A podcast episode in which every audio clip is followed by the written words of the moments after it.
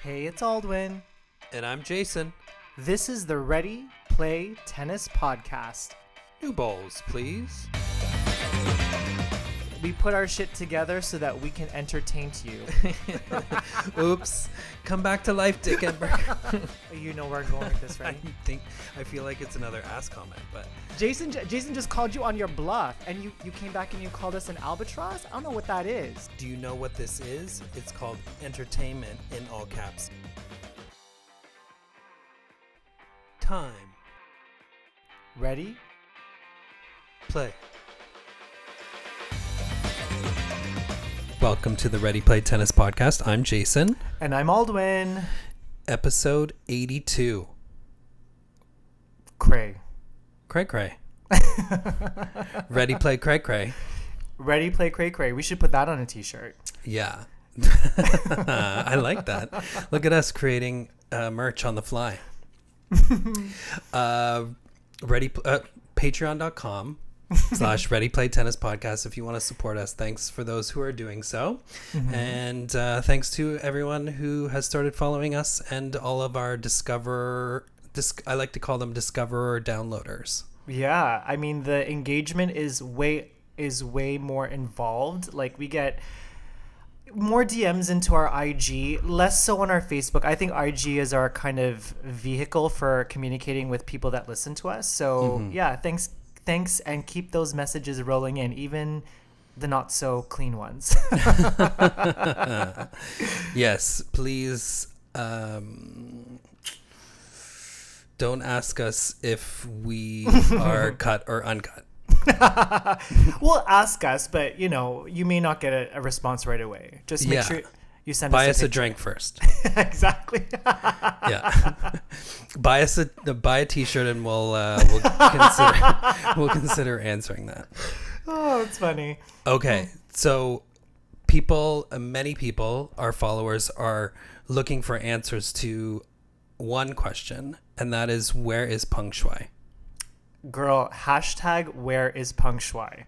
Hope get let's get that trending, everybody. You've seen Aldwin's posts this week about this a very concerning issue. Um, I'm going to throw it to you because I know you've been uh, following it a bit more. I did see the story come out last week that she had made a statement, but it sort of devolved from there, unfortunately.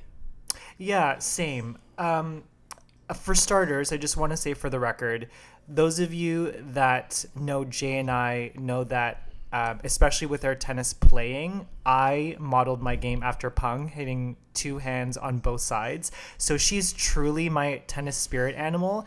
And since Jay and I have started the podcast, we have desperately tried to find Pung on IG.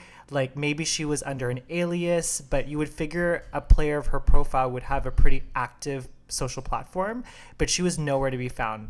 That plus the fact that she really hasn't played any professional tennis since the beginning of the pandemic made us wonder like where in the world is she? So here's our entry point. Yesterday, I'm just, you know, cleaning my house, getting ready for Monday's work, and I get this notification on my phone Chris Evert's reply to a Twitter, a, to a tweet came up. And lo and behold, first of all, the tweet that Chris Evert replied to was none other than our wonderful, amazing TLGTA girlfriend that lives in Mo- Montreal, Michelle Jabour. Hi, Michelle. How are you, girl? No relation, no relation to Ons. Although I'm sure she really hoped that she was related to Ons. Yeah.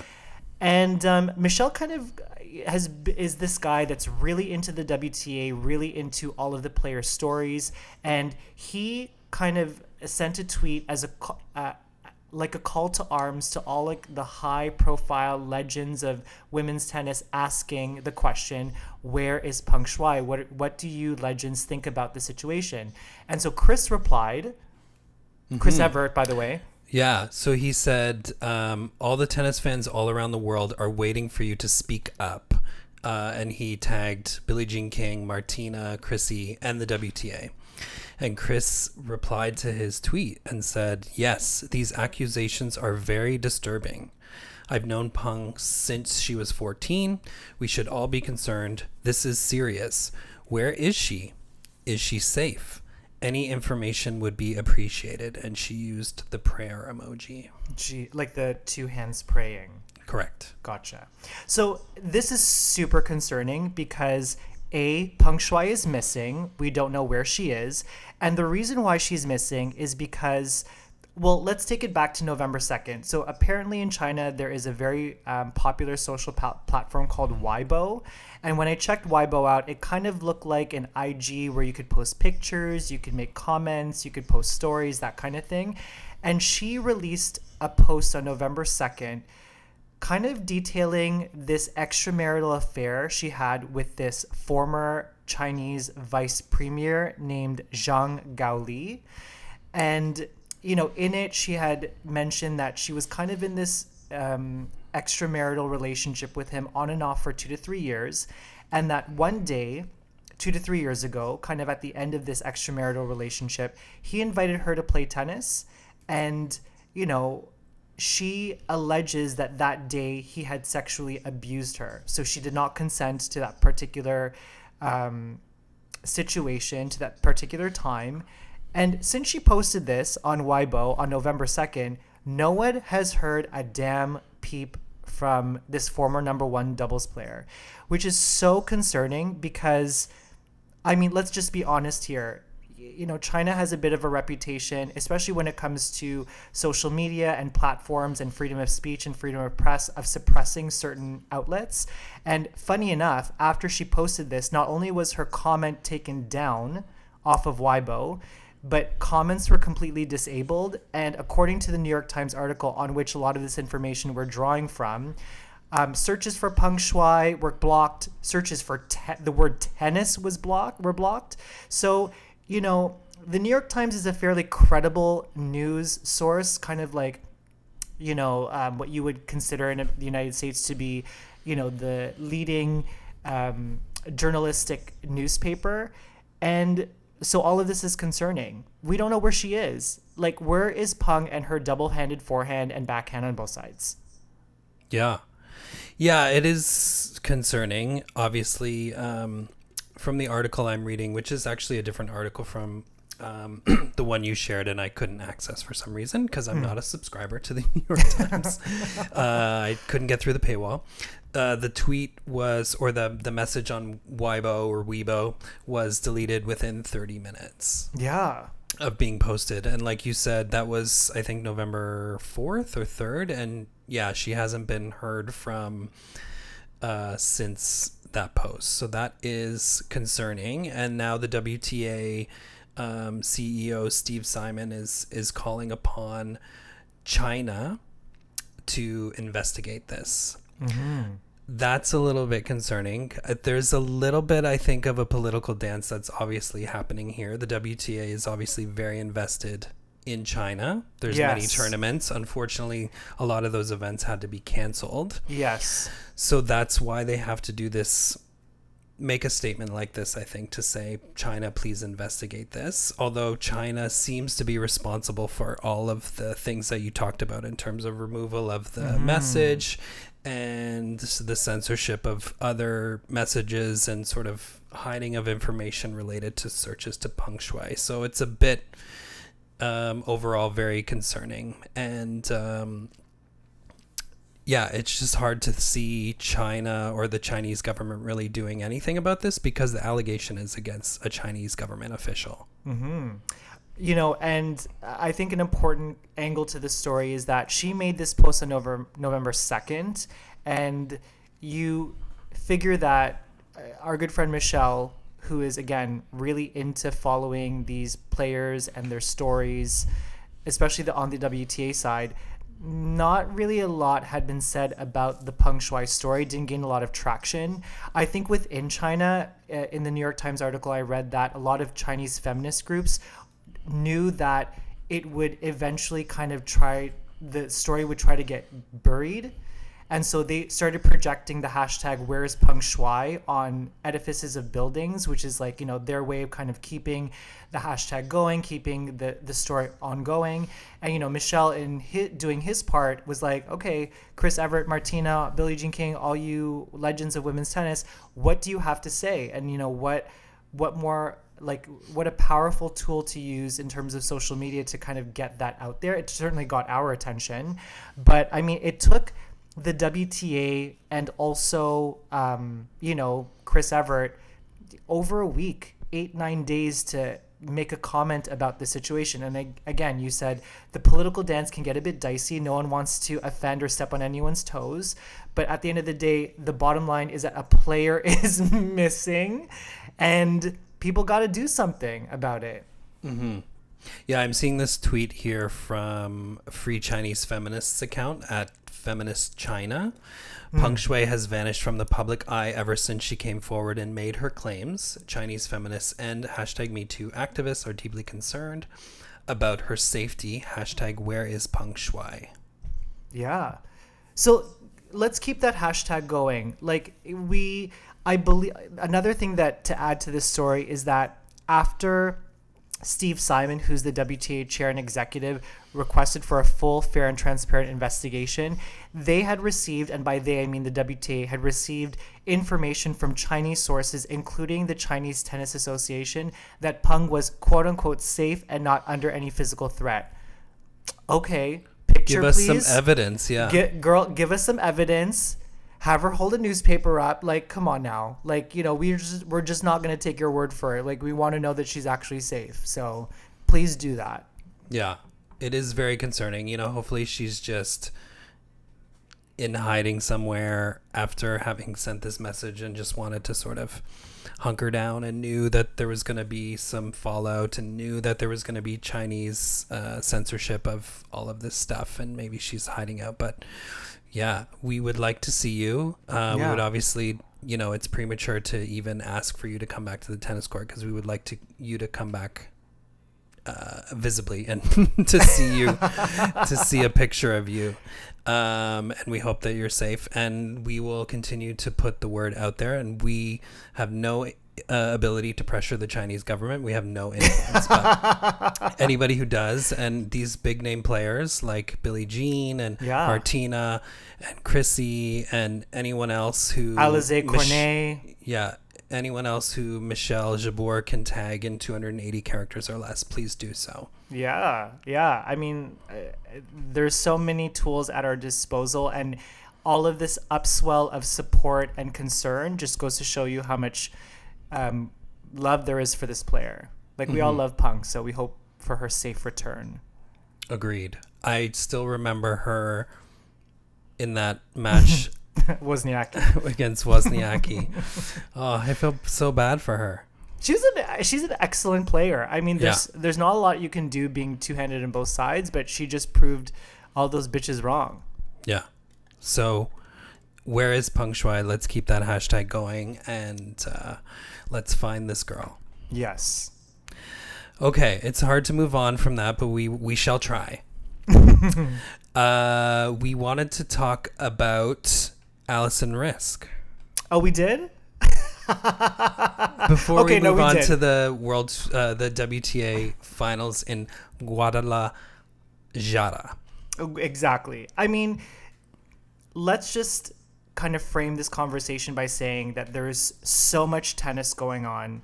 I don't know whether you realized it, but there are literally 7 million tournaments going on right now, plus 7 million different tennis related stories, one of which we just covered.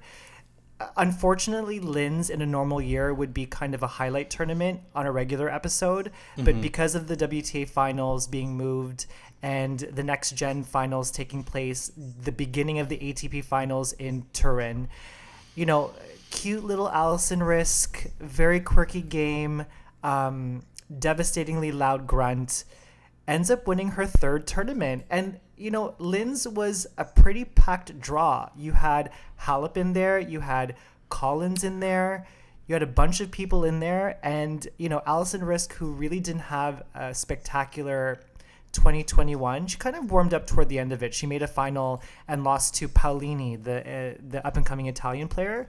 Um, but here she is coming away with a third title. I'm so over the moon for her.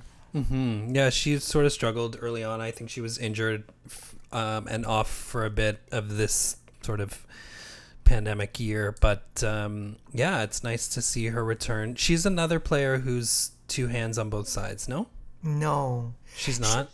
just unorthodox. Her Gotcha. her her stroke production is quite unorthodox, but she hits flat and she hits hard and she lets you all have it.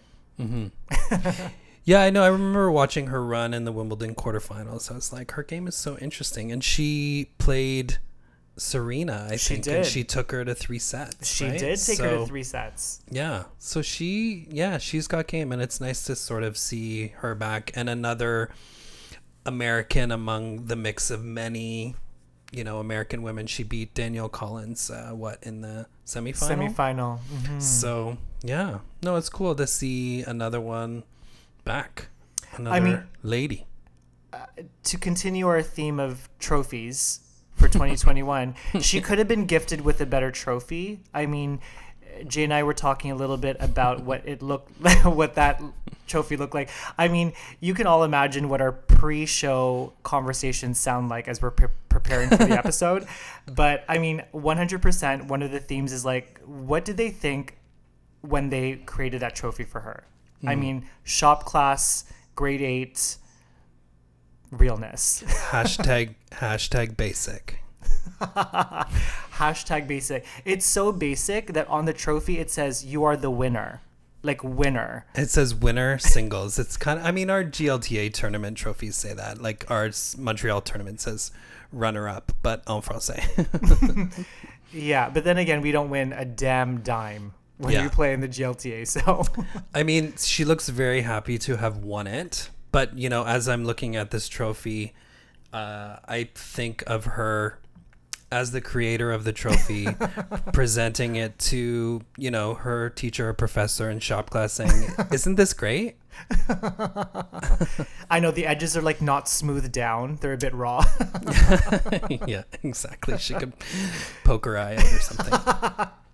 Anyway, uh, we don't mean to make fun of your accomplishment. We're just making fun of the reward that you receive for the accomplishment. Obviously, the um, the payday is is the most important thing. But Absolutely. Congrats, Ali. We love you. hmm okay, so on to the WTA finals in Guadalajara. Girl. The J is silent. It's Guadalajara. I know. okay. Um, Gwirl. What have you enjoyed thus far? I have to admit, I've sort of been off and on with some of the matches, so I'll talk a little bit about the ones that I've seen. Uh, but want to get your take because I feel like you've been a bit more immersed in the finals. I have 100% been way more immersed in this WTA finals. I not for interest's sake, but just because of everything that's going on, it seems to be catching my attention the most. Gotta give uh, hats off to the organizers of the draw party. I guess you would call it the draw party, right? Um, WTA finals tradition. The women wear stunning, gorgeous dresses at the opening gala night. They take a picture with the um, WTA finals trophy, doubles and singles. Um, all of you that follow our IG know that I did a little toot and boot situation on the dresses. Um, y'all were really harsh with Barbara, but Obviously, it was ob- ridiculous. Like she's a 16 year old going to like the prom or something. It was terrible. Like what was that thing off the off like the the right arm? It was like peak of shoulder and like a, oh what was that? What was that? I mean, listen, Barbara, we love you for your tennis, but someone you need to hire a stylist, sweetie. Like, s- send us drop. We're gonna send you an email, and you're gonna invite us to your next tournament. We'll style you for the opening gala, okay? Like, Just go shopping with Mugu. there you go, there you go. I don't know Yeah. that they would really go shopping together, No. but it's fine. Yeah. Um. Anyway, hats off to the organizers. I thought the gala night was gorgeous. The photo in front of the um, church was stunning and beautiful. All of the IG stories were just fabulous with like the cocktails flowing and the girls chatting. It was really, really nice. So, yay for that. Now, when it comes to the tennis, uh, okay. Can we just set it up for a second? So there are two groups. Remember when you said on last week's episode, like, girls, what are the groups? Let us know. Is it going to be like group Steffi Graf or is it going to be group like Martina Navratilova? Well, we had recorded like yeah, it was like the a day and a half before the tournament was to start. It's like why don't we know what the groups are yet? Yeah, like why the suspense? Yeah. Why the suspense? Please do not come for me in the pronunciation of these group names. I'm assuming that they're cities, or are they like ancient civilizations in Mexico? Oh God. I don't even know. I am I am going to plead complete ignorance here. Good. Um, That's a safe bet. Good. yeah. Do that. go go go with that. So, you know, to set the stage for the WTA finals, we had two groups. Group Tenochtitlan. Okay. Okay. Um, the player that shall remain nameless. I almost said her name right there. Mm-hmm. Mugu, Pliskova, Krejcikova. Okay. The other group, Group Chichen Itza, I've heard of this before. I do believe it's a city. Right. Okay. Don't know. Uh, Badosa, Sakkari, Sabalenka, Swiatek. Question for you. Al- Although you've only watched a couple of matches, did you have a feeling for a player going in? Like, what was your tennis radar saying to you as the tournament started? I mean, I think we kind of talked about it last week, and it's kind of come true in that the players who were in form going into this event had the best shot. Yeah. The, you know, Aryna Sabalenkas, for example, haven't gone in playing so well. Like the last time we saw her really was the US Open semifinal where she lost to our girl Leylah. Yes. And then she got COVID, so she had to dump out of Indian Wells. And Yes. and then the other players who are in there, you know, uh, Krejcikova hasn't necessarily been playing very well. Sakkari's been playing decent. Mugu Mugu has struggled. Um, and the player that shall not be named and Badosa have been topping everything. So that's why they're just continuing that form into this event. Yeah, I, I, that is the perfect synopsis, I would say. I mean, Badosa came into this being the Indian Wells champion, seated number eighth, if I'm not mistaken. Um, we did say on last week's episode that the last number six, Seven. Oh, I think. Yeah, Okay, the player well- that shall not be named is eight. right, right, right, right, right, because she qualified on that. She was the last, last. tournament, Yeah. right. So we said this on last week's episode. Seeds number five through eight for us were mo- were going to be more engaging, and we were not wrong about that. I mean, Badosa went into her group and said, hmm, "Okay, so Indian Wells champ. I don't care who's in my group. I'm gonna dust you all." And she basically did that. The only time that she did not dust a player was today on her birthday. Okay, she probably got that birthday sex from her husband. Is it her husband? I think it's uh, just her boyfriend. her boyfriend. Her. Cuban boyfriend, yeah. Can you blame her for having birthday sex and losing to Iga Swiatek? Fine. You know, Yeah. she had already qualified for the semifinal, but Badosa looked as sharp as she did when she was in at Indian Wells. Babe, babe, Mm-hmm. the player that shall remain nameless, Pliskova, love and four, goodbye. Occur. Was it four and love? Because I thought Pliskova lost. She got double bageled twice. Uh, Oh, yeah. in sort of consecutively in two matches. yeah. Oh, Becca just messaged us. Hi, Becca. Oh, she did. she did. Sorry, this is just like hot off the press. Rebecca Marino. That's who we, we call her Becca, and most uh, most of you probably call her that. But uh, that's nice. Well, what did she say while we talk about the WTA finals? She's did she say she's going to be there next year? Well, no, we said um, we she had posted a story on IG with these beautiful waves in Vancouver, just you know blustery winds and all of that stuff, and I said that we wanted to visit, and she just sent a little heart. So we're gonna come next year. That's uh, a formal invitation. you know, delusion is part of our brand, right? So. yeah, yeah, exactly. Um. Anyway, going back to the player that shall remain nameless, for love, lover four, she just demolished her.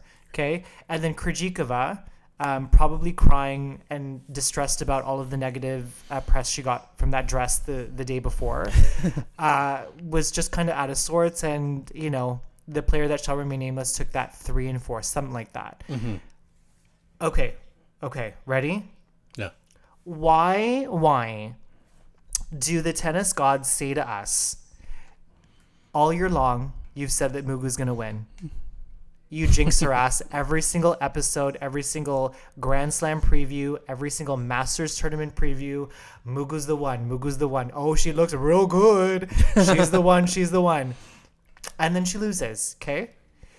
The day, the day that I say I am not going to choose Mugu for this tournament is the day, of course, that she beats the player that shall re- remain nameless. Yeah. I mean, I just it has to work out that way. So I don't know what your feel is, Jay, but like Mugu, I think has something to prove. And she went into that match against the Estonian being like, 12 match winning streak, babe.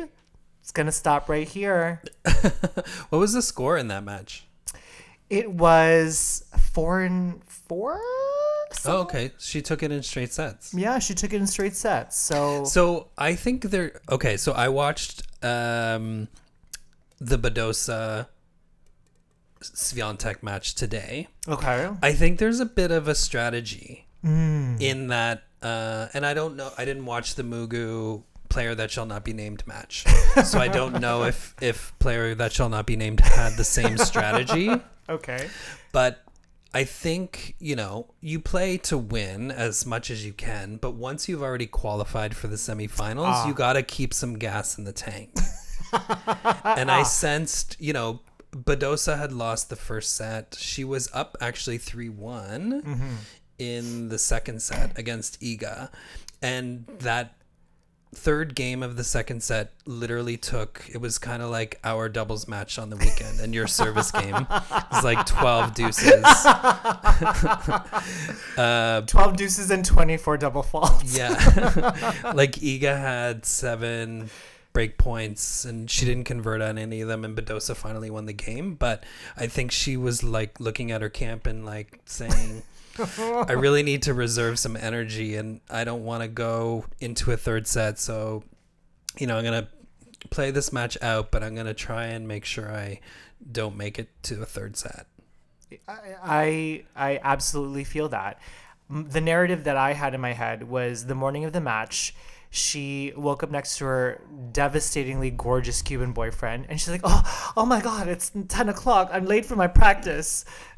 First of all, why does she sound like that? I don't know. And you know, she she puts on her silk robe and she's like, uh, "Get me to the practice courts." because you know obviously she just got slammed the whole night and she's just having a great time um, because it's her birthday and she Right. deserves that. She had drinks. Slammed with drinks. Because she had too many drinks. sure. Um, and uh, she gets on the court and she's like, "Listen, I want to win this match. It's really not going my way. It's my birthday. I got the best and biggest birthday present I could ever get. Let's just phone it in, because I'm already in that semifinal spot." Is what I'm I- thinking. Yeah, I mean, I didn't feel like she necessarily phoned it in. I think she had a moment where she's like, I need to cut out of this after the start of the second set, especially after that third game where it went like 15 minutes. She's like, "Mm, I Yeah. don't know if I want to play a third set. I actually fast forwarded through it and the match was over because I was like, I was I'm more interested in the match that's happening tonight that I can't seem to find on TSN and WTA TV still has not responded to my complaint about why I can't access our account. get your ish together WTA TV like what the f? There are mm-hmm. there are viewers and subscribers all over the world that want to watch the think think about how terrible that is for the brand. You want to grow your following of tennis WTA subscribers and fans. How can we do that if we can't watch the tennis? Like that's just not right Yeah, and the fact that we have, you know, tens of people listening to our show who are hearing us complain about you, does that does not bode well for you to get five or six new subscribers. oh my gosh i mean like you're like you're hurting for the s- subscribers right now Okay, so we digress a little bit. yeah Uh, but it is nice to see, you know, those players who are in form coming through and now making Yes. it to the semifinals. So now we have two semi, well, three semifinalists set. Badosa Against Mugu. against Mugu, and player that shall not be named will compete either against Sakkari or Sabalenka. Mm. And I know you and I have a little bit of a disagreement against about sort of Sabalenka and her last match Ooh. against Iga. Uh, Yeah. I I appreciated her um, getting the crowd into the match and getting them behind her. Obviously, she's she she sometimes struggles in the big moments. Hmm. Um, her serve can go awry. She can double fault in bunches. Um, it seemed like Pliskova and Krejcikova were also having that same issue in, in their match. Uh, but I felt like um, during her match, I was rooting for her a bit more, and I appreciated her engaging the crowd. But I think you had a different opinion about that. I I kind of place Aryna in a category of like mm, what category do I place her in? well, I mean, my my reaction right now kind of tells you where I place her. I'm like neither here nor there for her. When you when you explain it in that way, I do agree that she needs to amp up the crowd a bit more in her favor. So I appreciate that she did that in her last match ag- against Swiatek. But then it gets a bit hokey and a bit like kind of corny when you're doing it after every winner. It's like, babe, save it for the spectacular points. Like, I just felt like, I mean, listen, if she needed to do that for her to get herself back into contention for these WTA finals, then good on you. That's your strategy. That's what you needed to do. But as a spectator, it felt a bit inauthentic for mm-hmm. me. And like, I don't resonate with inauthenticity. You know what I mean? Ons is my girl, authentic. Anett's my girl. Oh my gosh. Oh my god. my gosh. You didn't say her full name. I didn't, and I only said a- a- anus. I didn't say that. I'm sorry. Anyway, whatever. So you know, I, girl, I lo- I like you, Aryna. Um, I just felt a bit kind of, um, uh, what's the word I'm looking for? Affected. Everything felt like very affected that night. So, okay, sure. Yeah, I th- I felt like she needed she, she knew she needed some help and she decided I'm just going to dive into this, you know, raising my arms and like trying to get the crowd into it and it, it worked out for her, so I appreciate her trying something new. I don't you don't really see a lot of that f- from her. Yeah.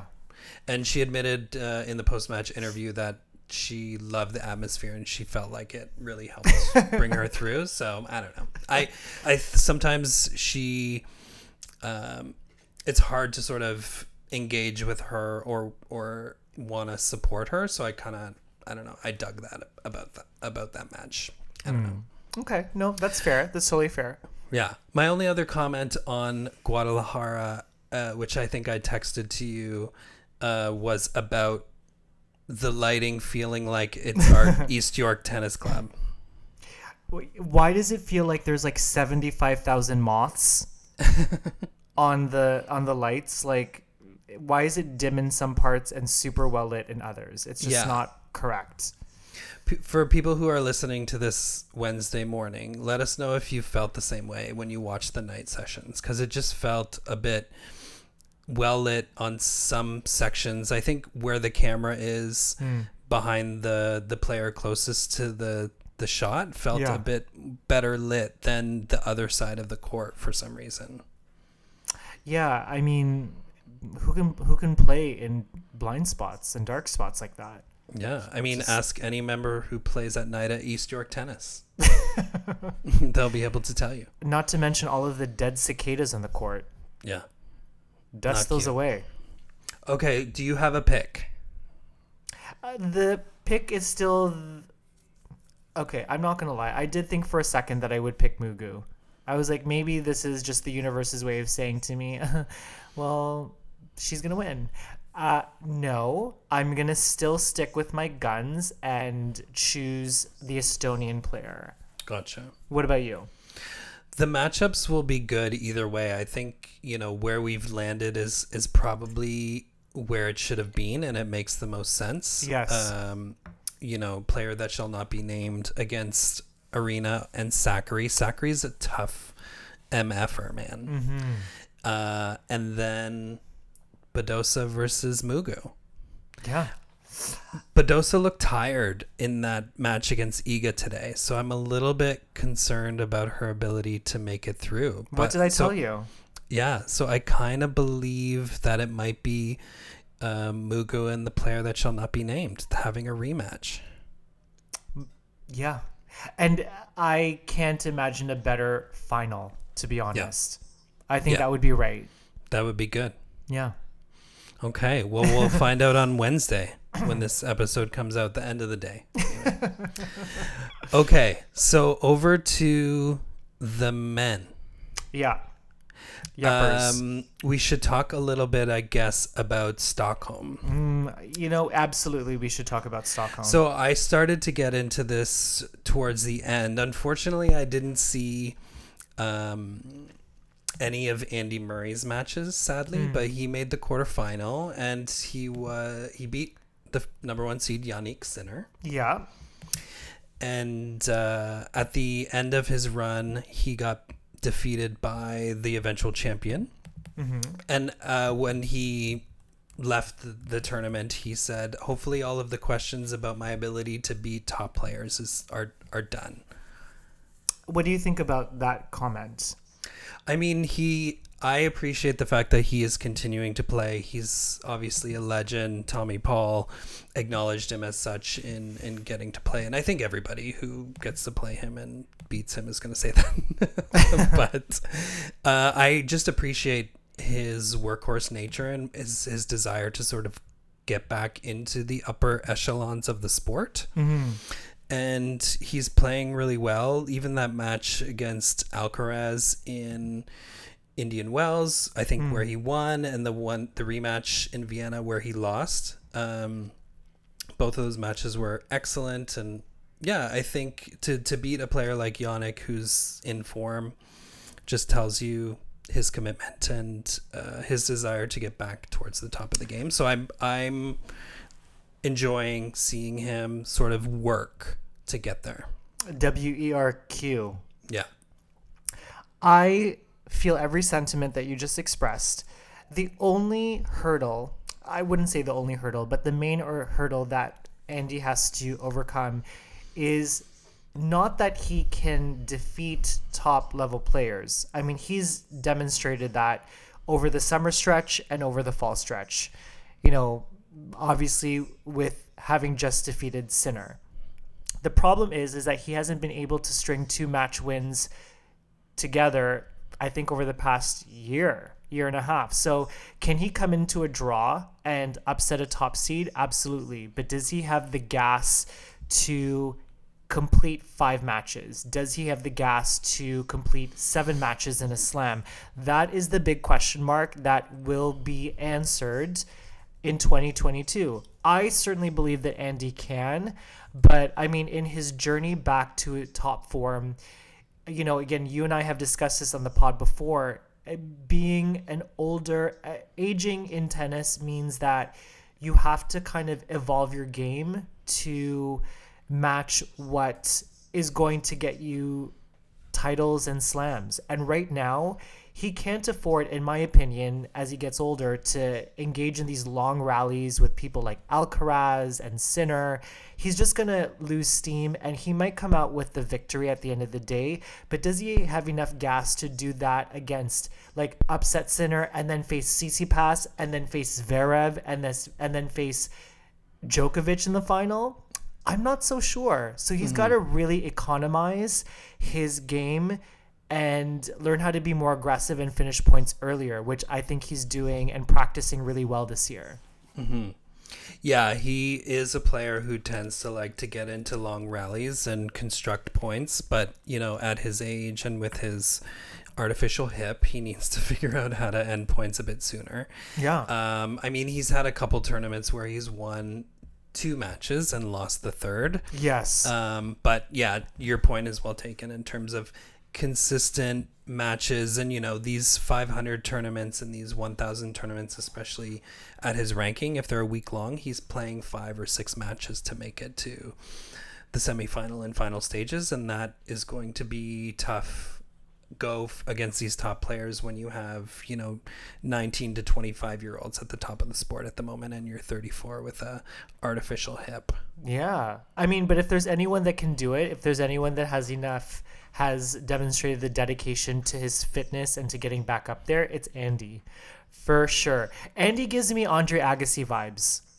Remember when um, Andre Agassi came back? He like took out the hair plugs, stopped wearing the acid wash denim shorts, you know, stopped eating pizza before his finals matches, like just completely relied on his raw talent. And he came back, he's like, you know what, I'm gonna hire Brad Gilbert. I'm gonna um, hire shave Gil- my head shave my head.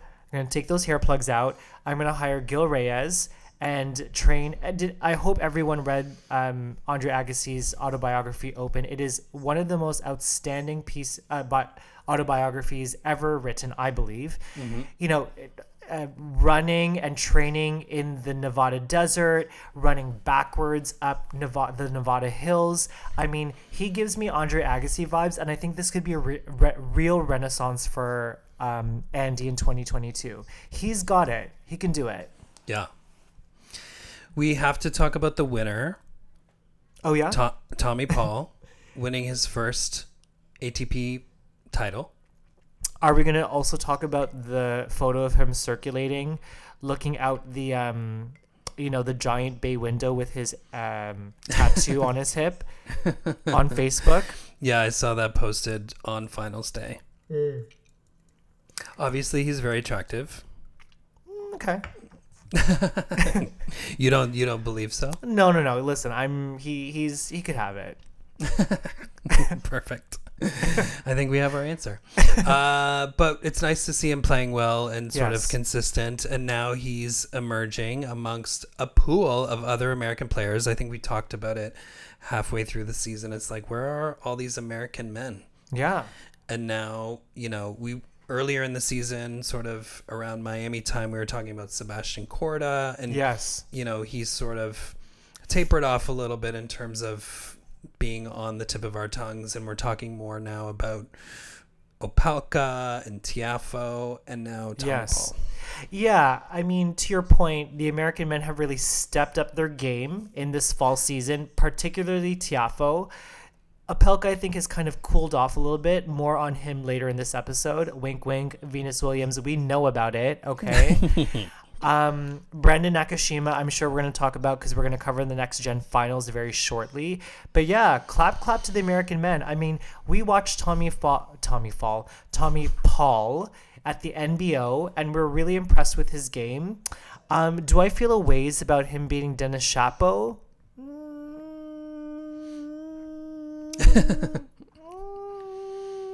Okay, yeah, maybe a bit, but he is the deserved winner. It's unfortunate that two Canadians had to meet in the semifinals. Pretty shocked to be TBH that uh, Felix would fall to Denis. I mean, in my opinion, Felix is the more talented player. Um, is talented the right word? I think T. I think Felix has the more more complete game. Denis has the more kind of flashy shots, mm. but Felix to me has more longevity in the game and potentially could have more success. So I mean, I'm not mm-hmm. sure where it stands in their kind of head-to-head rivalry, but I was pretty surprised that Felix lost that one.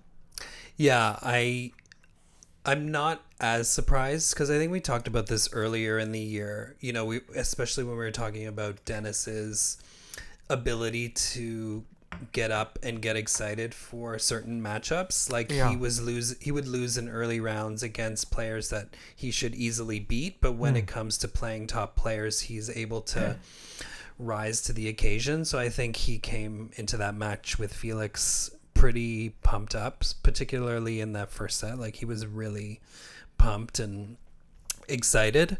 Um, so I wasn't surprised actually that he played well. Um, I was a little bit surprised that he sort of faltered in that final, but Mm. yeah, it's it does suck that those guys are going to compete, but it's also nice that a rivalry is um, going to emerge from these two Canadians. So Yeah, I mean nothing to scoff at. A Canadian in the final, um, but Twami Twami Paul ends up holding the trophy at the end of the day in Stockholm. yeah, that trophy is massive. I I don't remember what it looks like. I watched the match. I watched the final, and um, he had to take it off this sort of pedestal to lift it and hold it and take a photo. It's massive, and weirdly, uh, the finalist Shapo Mm. Didn't get a trophy. He just got a bouquet of flowers. Hold on, why are there pictures of um, Denis holding? 'Cause he Ah, won it he two won years it. ago. He won it Yeah. two years ago.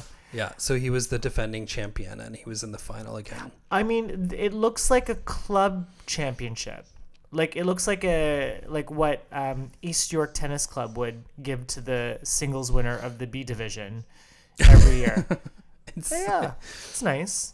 It's decent. I mean the I felt like the the arena where the the event was happening was like a an old legion, legion or something. It was called the King's Club, I think, or something. It just looks like an old hall. Obviously, I think it has a lot of history um, from what I was hearing from the commentary, but a very cool kind of tennis stadium. There's like six six or seven rows of seating behind the players and then you know maybe 12 or 14 on either side. So it's very small, compact, probably fits like 1200 people or something.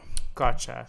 Yeah. And Tommy does look really cute in his kit. I know that was a kind of a point of contention for a lot of our IG followers. Like it was very split on whether people love the hot pink New Balance kit, but I think he looks great. He just needs a bit of a haircut. Yeah. Like cut cut the hair, babe. Uh, sticking with our Canadians, a couple things uh, to say about them. So, ATP memes did a post about Felix. So, Felix has uh, reached the top 10 for the first time in his career Yes, with his yes. result here in Stockholm. Right. Uh, so, they created a little meme uh, Mm-hmm. called the to do the to do list for FAA. Okay. Um, and they've crossed off number one on the list, which is reach the top 10 without winning an ATP title. number two, which hasn't been crossed out yet, is break into the top five without winning an ATP title. and number three on the list is become world number one without an ATP title. Is that possible? I don't. I, I mean, don't I, think so. You want to? Yeah. I mean, unless you reach every possible final, and it, I mean, I'm sure it's possible, but like, who would want to do that? yeah, It's kind of like Marcelo Rios. Like Marcelo Rios ended up being number one during his time, but like didn't win any Grand Slams, and no one really remembers him. yeah. You know, like you want to win some titles. Come on now. Agreed. Yeah. So congrats to Felix. I think he'll get there. Obviously, he's going to win some tournaments. Um, Yeah. The other thing I wanted to say about uh, FAA and Denis, and we can harken back to our um, little bit that we did during the Olympics. Uh, I would like to read a couple of statements from Felix and Denis and uh, I didn't say or I didn't share this with you, but I'm just gonna read them, and you can let me know what you think this is about. Sure. So uh, this is from Tennis Canada, who posted this. So uh, Felix says, "It is always with great pride that I represent my country, and therefore it is not a decision that I have taken lightly. The team has all of my support, and I wish them the best in Madrid." Denis says, I've always it's always a pleasure and an honor for me to represent my country in the Davis Cup, but oh. I need some rest in the ah. off season. There you go. So our two sort of top Canadian men players got off the court, hung out in Stockholm. I don't know what the alcohol is that you drank in Stockholm or in Sweden, but Beer for sure. They're like, you know, I think Denis probably said, you know, Felix, man, I don't know if I'm going to go to the Davis Cup. And, and FAA said, well, if you're not going, I'm not going either. And that was it. Yeah. So we don't have uh, Felix or Denis playing the Davis Cup. Who do we have then? Milos? I, I mean, where, where is Milos? I don't. I think he's still injured. Braden Schnur? Schnur and maybe po-. Pospey. What about the guy from Niagara? What's his name? He beat um, Kupfer in the qualifying round at NBO. Oh gosh, what's his name? He wears those cool glasses. Yeah, I know who you're talking about. Oh Can't remember his name at the moment. Yikes. Don't hate us, uh, t- I'm gonna find Canadian tennis followers. anyway, we we hope they do well. Obviously, in 2019 we made the final, so it's yeah, it's unfortunate that we're not going to be um, bringing our top players Polansky. to the Davis Cup. Polansky, Polansky. correct? Yeah, Polansky. there you go. Steven Diez. Did you say that? I did not. Ah, I think he'll be there. Vasek. Vasek, Schnur. Daniel. Is Daniel Nestor still playing doubles? No, he's retired. He's Really? Like a, a fish retired. Yeah. He's like 97. I mean, not really, but I, I, know mean, he's but he's amazing. No. Yeah. So we'll see who uh, is announced as as competing with Tennis Canada. Okay. Yeah. Uh, okay.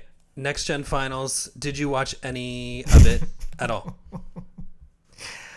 Can I just say for the record, I was really confused because how I needed to do a little bit of research on how they selected who was going to be take part in the next gen finals. So I, you know, what I learned was similar to the finals in Turin and the finals in Guadalajara.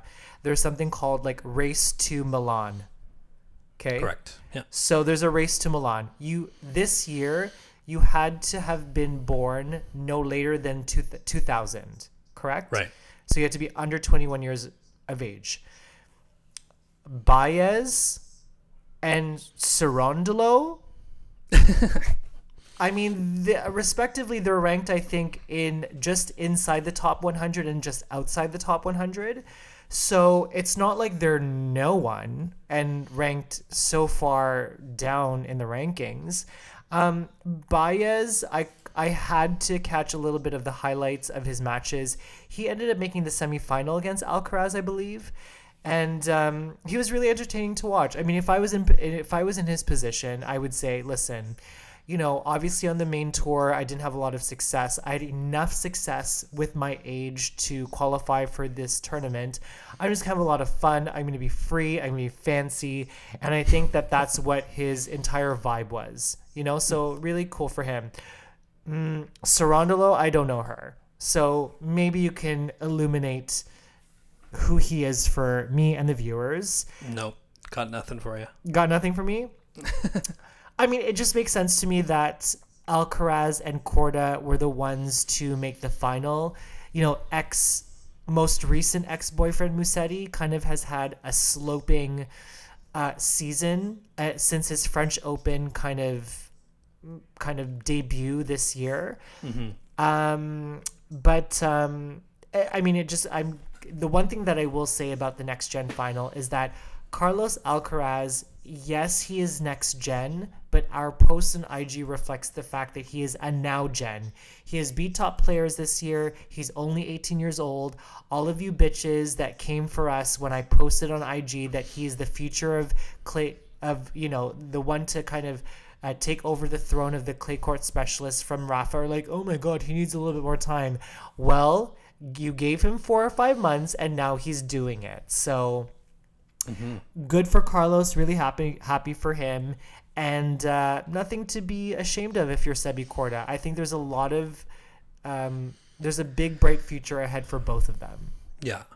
Yeah, I don't have much to add um, about the next gen finals. I appreciate how the players get into it, even though the format's a little bit different, and you know they've probably played many other matches and many other top players throughout the year. It's sort of a nice showcase of the new, younger uh, generation. For me, still the most exciting player is Hugo Gaston. yes, of course. Not just because he's a cutie with the booty. I just love his style, his finesse, the Yes. flair that he brings to the court. You know, who has a chip forehand or a slice forehand shot?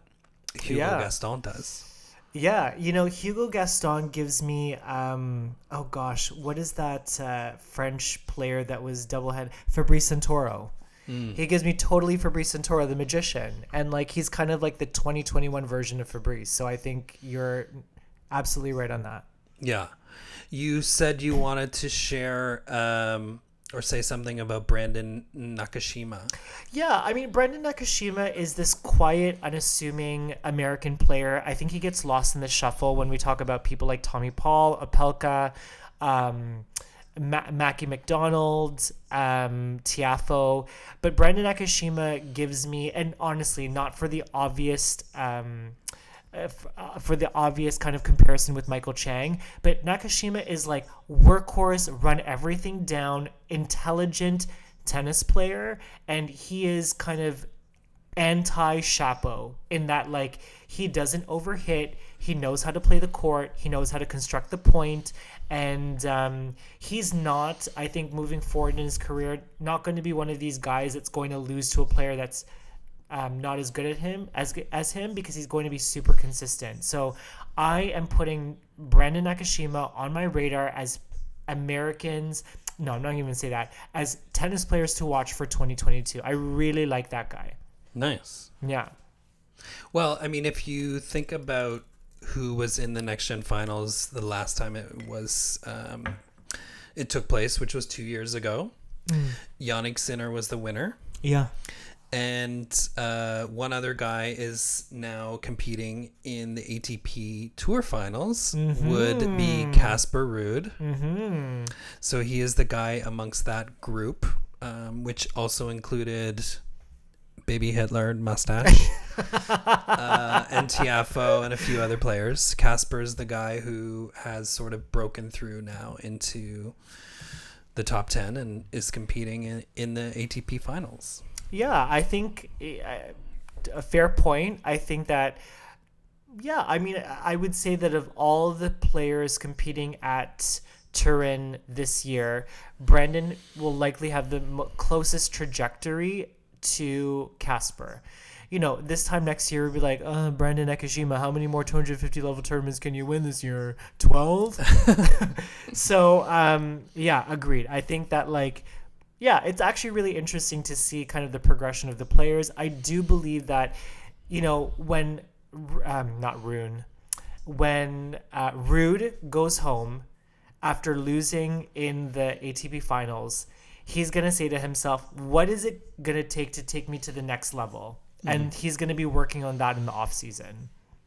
Yeah, yeah, I agree. Uh, and you know, you said Rune's name. I saw that you you messaged him and said, "When are you coming on the show?" Yeah, come And on, he babe. did he heart that message? He no, he sees all of our messages. He's still in his um you know, tennis career infancy and we want to catch him when he's young, babe, like robbing the baby from the cradle.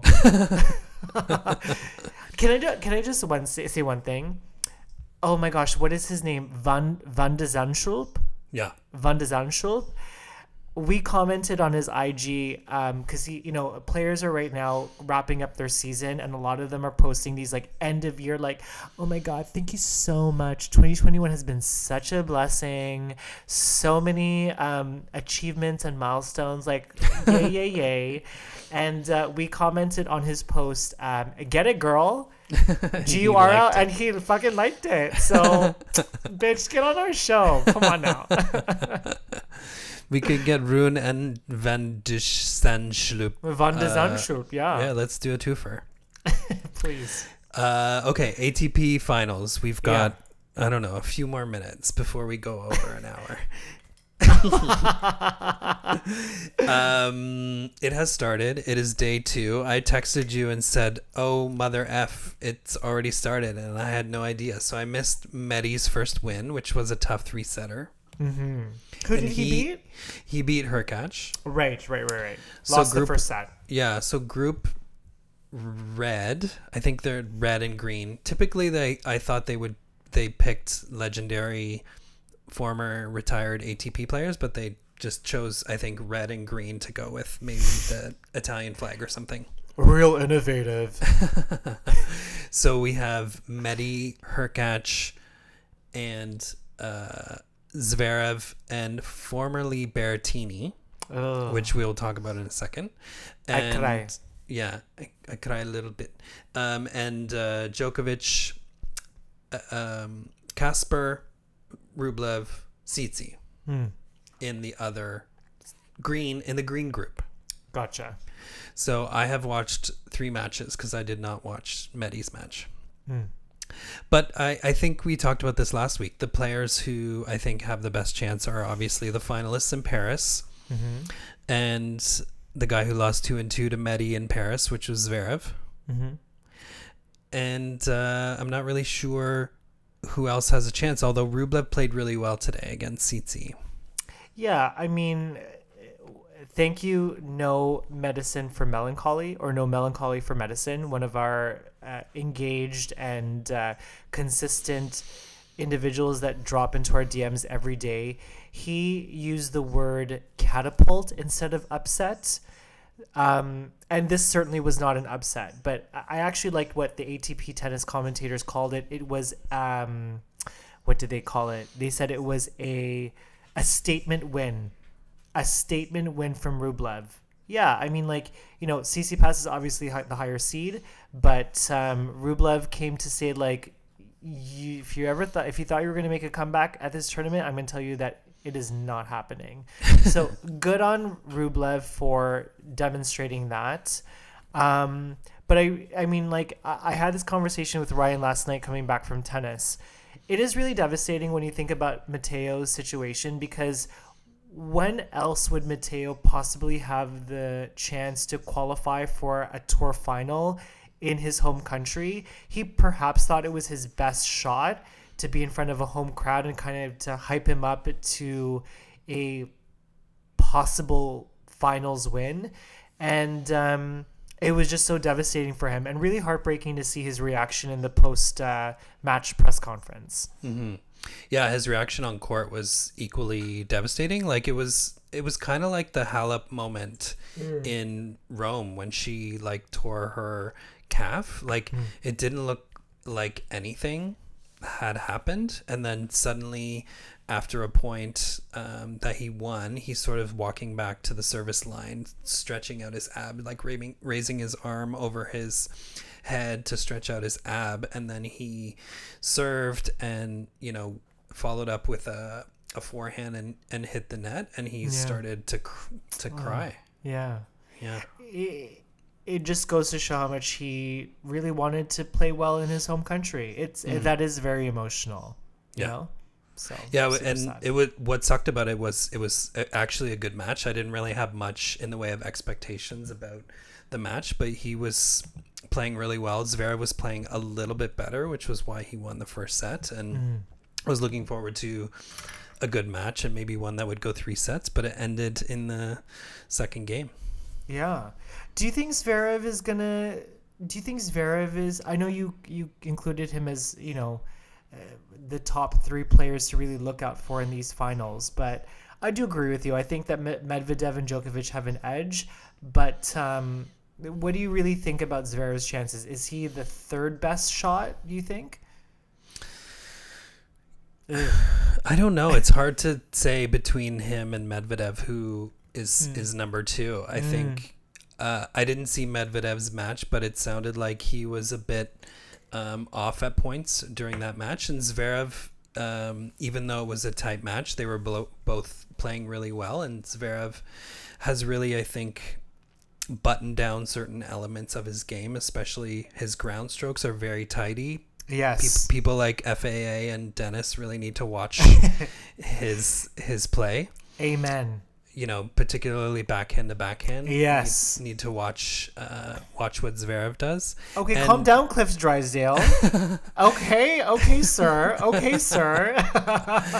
And um, there's no there's no more talk of hiccups on his second serve really. yeah, uh, yeah. Wow. Uh, Cliffy's here for it.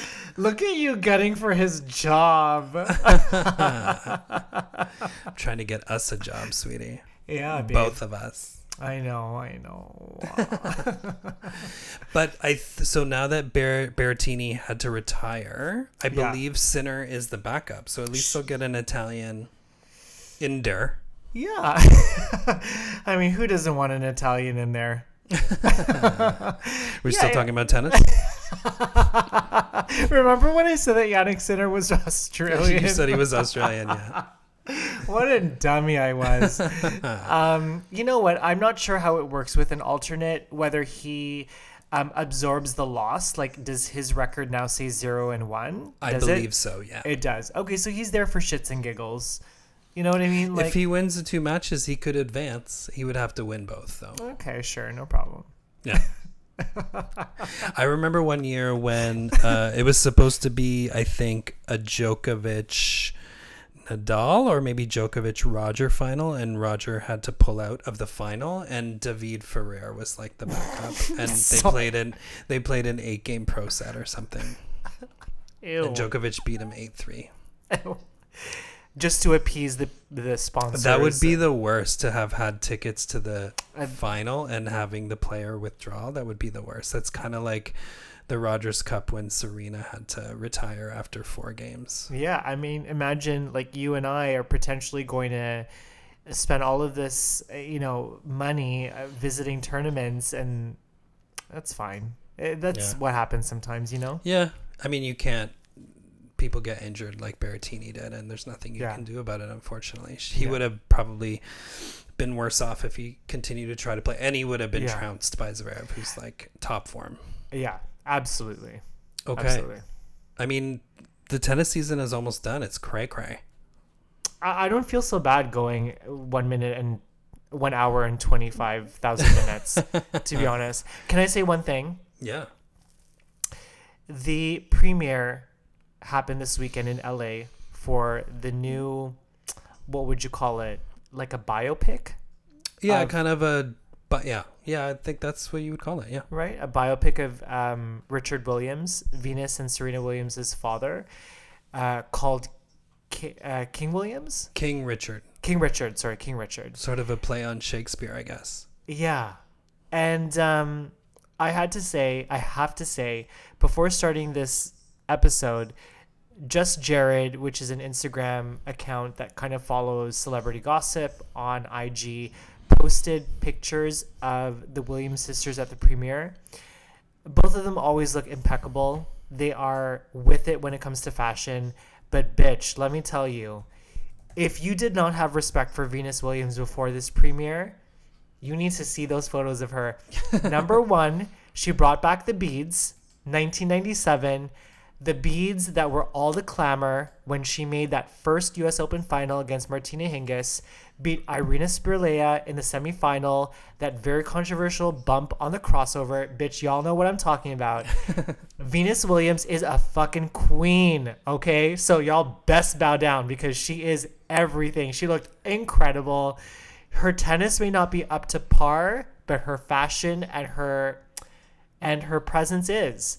And just on the rumor mill, you know, you and I have spoken a little bit about the rumor regarding Reilly Opelka possibly dating Venus. Reilly posted on his Instagram a picture of him and Venus at the premiere. Clearly, he was invited. Okay. and um, Venus reposted that picture that Reilly posted. And uh, she said, serve bot in attendance. And, uh, you know, just because I have my eye on what all the other players are saying, John Isner commented below. He's like, wow, interesting. This might be like a first time that a serve bot has attended a premiere. So I love that love team. Um, I'm a little sad that Reilly's not free and single for me because I wanted Jill Sanders shopping spree. but um, I'm here for it. Would you be into all the art gallery visits? Yeah, I like a good. I, yeah, I like a good. I'm cultured like that. I mean, I don't know very much about art, but like I do appreciate a good painting. Yeah, I feel like he would want to go to more than one in one day. Like he'd have a checklist. Like he'd have Oh. the four that he's planning to visit in the city that you're visiting in, like all in one day. Like we got to go to this, we got to see this exhibit, we got to go to that museum, we got to go to this sort of cultural exhibition.